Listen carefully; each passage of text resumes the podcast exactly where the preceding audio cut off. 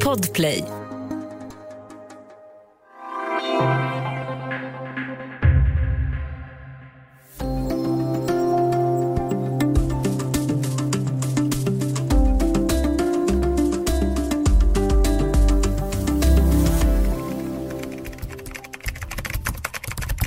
Motstånd kan se ut på olika sätt, också när fienden är militärt överlägsen.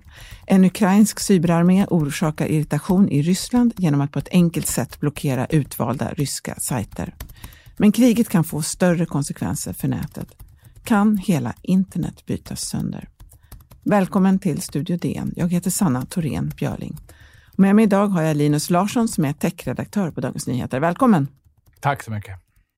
Jag tänkte att vi skulle börja med några mer grundläggande begrepp här. Du, vad är en överbelastningsattack?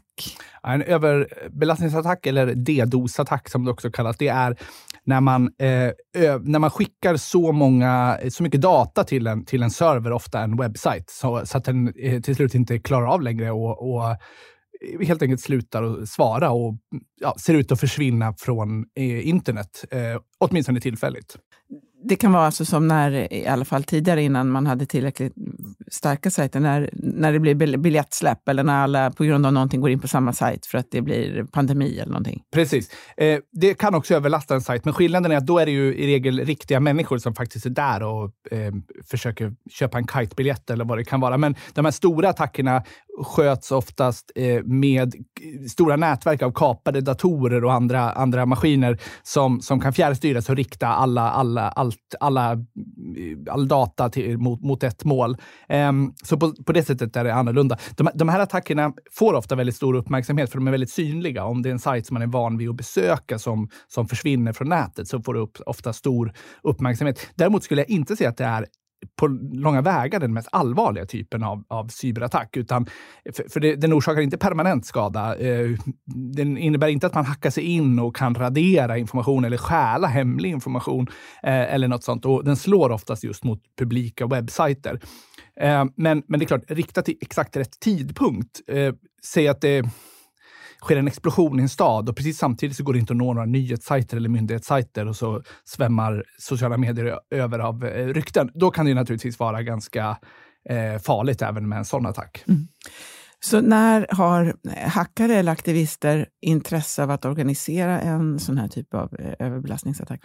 genom det, den, här, den här typen av attacker har funnits väldigt, väldigt länge och det har varit allt från liksom arga tonåringar till förmodligen stater, till Eh, eh, kanske kriminella eh, som, som av olika skäl vill, vill slå mot ett företag eller en, en myndighet eller vad det kan vara. Det har varit liksom när det har varit kontroverser om man har skrivit om de här sakerna så länge så minns man Pirate Bay-rättegången och då eh, i samband med de razziorna och så, här, så slogs eh, alltså, sådana attacker mot polisen för att många vargar och sådär.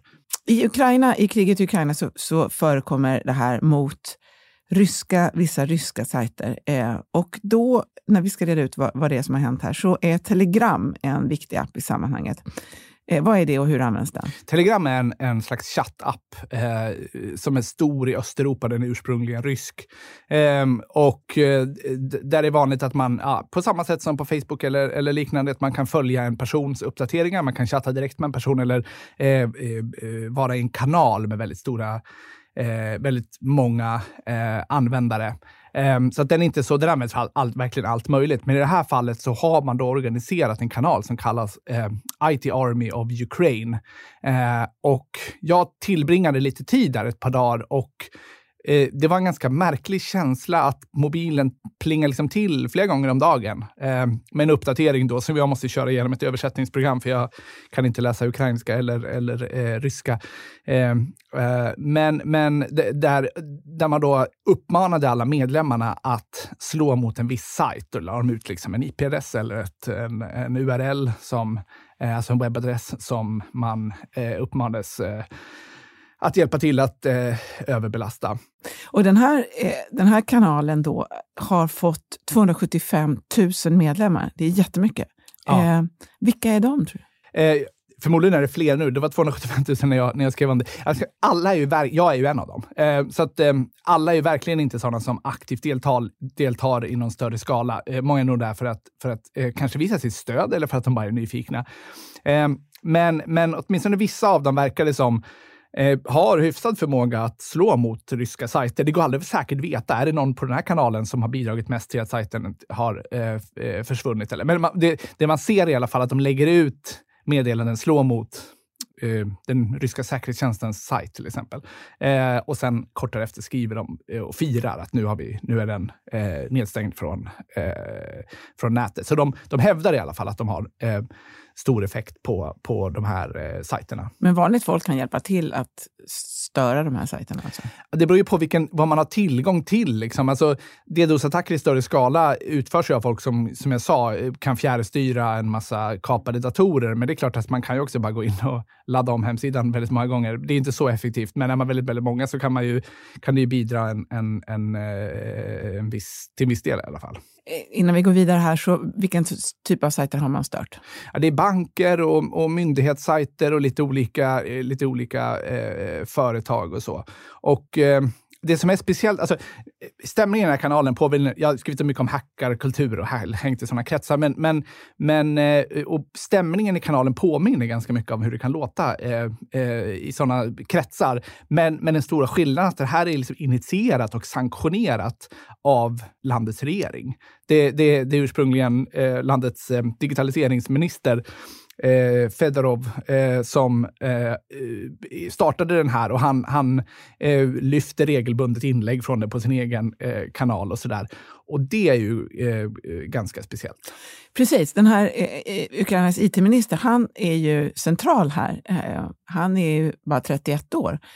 Kan du berätta lite mer om vem är han? Ja, han är alltså 31 år, född och han bör vara född eh, 91 tror jag, så han är i högsta grad ett, ett barn av det liksom postsovjetiska eh, Ukraina. Och han, eh, eh, han, han, han, han, han har startat den här kanalen och uppmanat till de här attackerna. Han är ganska okonventionell på så sätt. Han, han har, sitter på Twitter och lobbar eh, eh stora techföretag och, och, och, eh, kräver av dem att, att, de ska, att de ska sluta göra affärer med Ryssland. Och självklart pågår det jättemycket diskussioner bakom kulisserna innan något sånt händer. Men han är väldigt publik på det sättet och han har startat olika kryptovaluta-relaterade insamlingar och sådär. Så att han har liksom han, är, han, är, han, han, han, han anammar väldigt, väldigt mycket av det som är i ropet i den digitala världen, om man säger så. allting går ju väldigt snabbt eh, nu eh, i, kring Ryssland och Ukraina. Och I Ryssland har ju medier censurerats och internationella medier har i hög grad lämnat landet där. Man stänger ner sociala medier eller de väljer att lämna. Det är ju en enorm förändring. Ehm, men intilliggande här så finns det ju också en risk för att själva internet kommer att förändras i Ryssland. Eh, och vi, för att förstå hur det där kan gå till, du var ju inne på det här att man kräver att vissa sajter ska, ska bort och så. Eh, vad, om man ska berätta någonting om vad internet faktiskt är, hur allting hänger ihop, bortom ettor och nollor och så. Hur, hur, vad skulle du säga då lite enkelt? Ja, men så här. Eh, internets allra mest grundläggande funktioner. Hur IP-adresser fördelas, hur eh, eh, internetadresser, domännamn eh, eh, fungerar. Så att om man skriver in dn.se så kommer man till en server som innehåller DNs sajt. Alla de, de, den funktionaliteten styrs i väldigt hög grad av organisationer som, som bygger på, på frivilligt samarbete mellan en massa olika aktörer, länder och, och, och, och andra som har intresse av det här. Och eh, att det fungerar är egentligen bara... En av, en av organisationerna är ICANN och det beskrivs ibland som ett slags internet-FN. Eh, att det är de som hanterar då ytterst till exempel domännamnssystemet. Och, eh, alltså svansen kan man säga där, punkt någonting. Ja, exakt. Precis. precis. Eh, och eh, att det fungerar bygger egentligen på att eh, alla samarbetar frivilligt inom ramarna för ICAN, men också att alla är med på att ICAN är den auktoritet som vi förlitar oss på. Eh, det, det, jag ska inte bli för teknisk här, men, men det, det system som gör att eh, .se eller .ru eh, pekar på, på, på vissa olika ställen eh, exist, här, man, man, väljer så att säga att förlita sig på, på att ICANN får eh, hålla den yttersta kontrollen. Det är fullt tekniskt möjligt att man skulle bygga upp ett parallellt system. Och en sak som har hänt då från den här eh, digitaliseringsministern, han krävde av ICANN att de skulle stänga av .ru och ett antal andra Eh, eh, ryska eh, toppdomäner. Och frågan är vad som hade hänt om han hade fått gehör för det. Då, då tror jag kanske att Ryssland hade svarat, men då sätter vi upp vårt eget parallella system. Så att .ru åtminstone fungerar om man, är i, om man är i Ryssland. Och då har man börjat bryta isär internet på ett sätt som Eh, även om kanske liksom, det kanske är samma fysiska kablar, men har man parallella system för allting sånt, då, då har man i någon mening fått mer än, mer än ett, ett, ett internet. Men att kasta... ICANN sa nej till det här, ska vi ju konstatera. Så är det. Eh, men att kasta ut eller stänga av .ru från internet, vad hade det... Vad hade det, hur, hur går det till? Alltså, då hade man liksom avregistrerat det och, och då hade det eh, helt enkelt inte, man hade inte kommit fram till några sajter om man, om man skrev in en, en .ru-adress. Eh, jag, jag, har inte, jag har inte hört någon expert som tyckte att det där var en bra idé och jag tror aldrig det egentligen var på tal. Men att det överhuvudtaget diskuteras på den här nivån samtidigt som eh, några av de, de, största internetoperatörerna som driver de här jättelika kablarna som vi ibland kallar internets ryggrad. Flera av dem har nu klippt eh, eh, åtminstone en del av sin uppkoppling mot Ryssland. Eh, allt det där sammantaget gör att jag skulle säga att jag tror inte att vi kommer få ett uppsplittrat internet eller att det delas i två, men, men, men systemet är liksom satt under press på ett sätt som, som man inte är van vid. Och det tycks också som att Ryssland har övat lite grann på, på det här att vara ensamma. Eh, berätta om det. Ja, det, fann, det dök faktiskt upp en nyhet som inte fick någon större uppmärksamhet eh, vid den tiden, tror jag. Men, ja, eh, men, men eh, i fjol på sommaren så, så gjordes det eh, övningar i att för att se hur klarar sig den ryska delen av internet om man skär av eh, uppkopplingarna mot, eh, mot eh, resten av världen. Och, eh, för några dagar sedan började det cirkulera ett brev där som lite grann övertolkades som att nu förberedde de att, att klippa banden. Det, det tror jag inte de gjorde. Jag tror snarare de uppmanade myndigheter att flytta hem sina servrar och sluta, rent, dels till servrar som fysiskt finns i Ryssland och dels till eh, dels att använda R, lägga allting på, på .ru och sådär. Eh, jag, jag tror det är en förberedelse för att sanktioner ska göra det omöjligt för ryska myndigheter att, om de förlitar sig på, på en serverinfrastruktur som ligger i västvärlden, så är de rädda att bli utkastade. Men det gör ju ändå att de dra sig tillbaka så att säga och, och, och förlita sig i högre grad på sitt eget.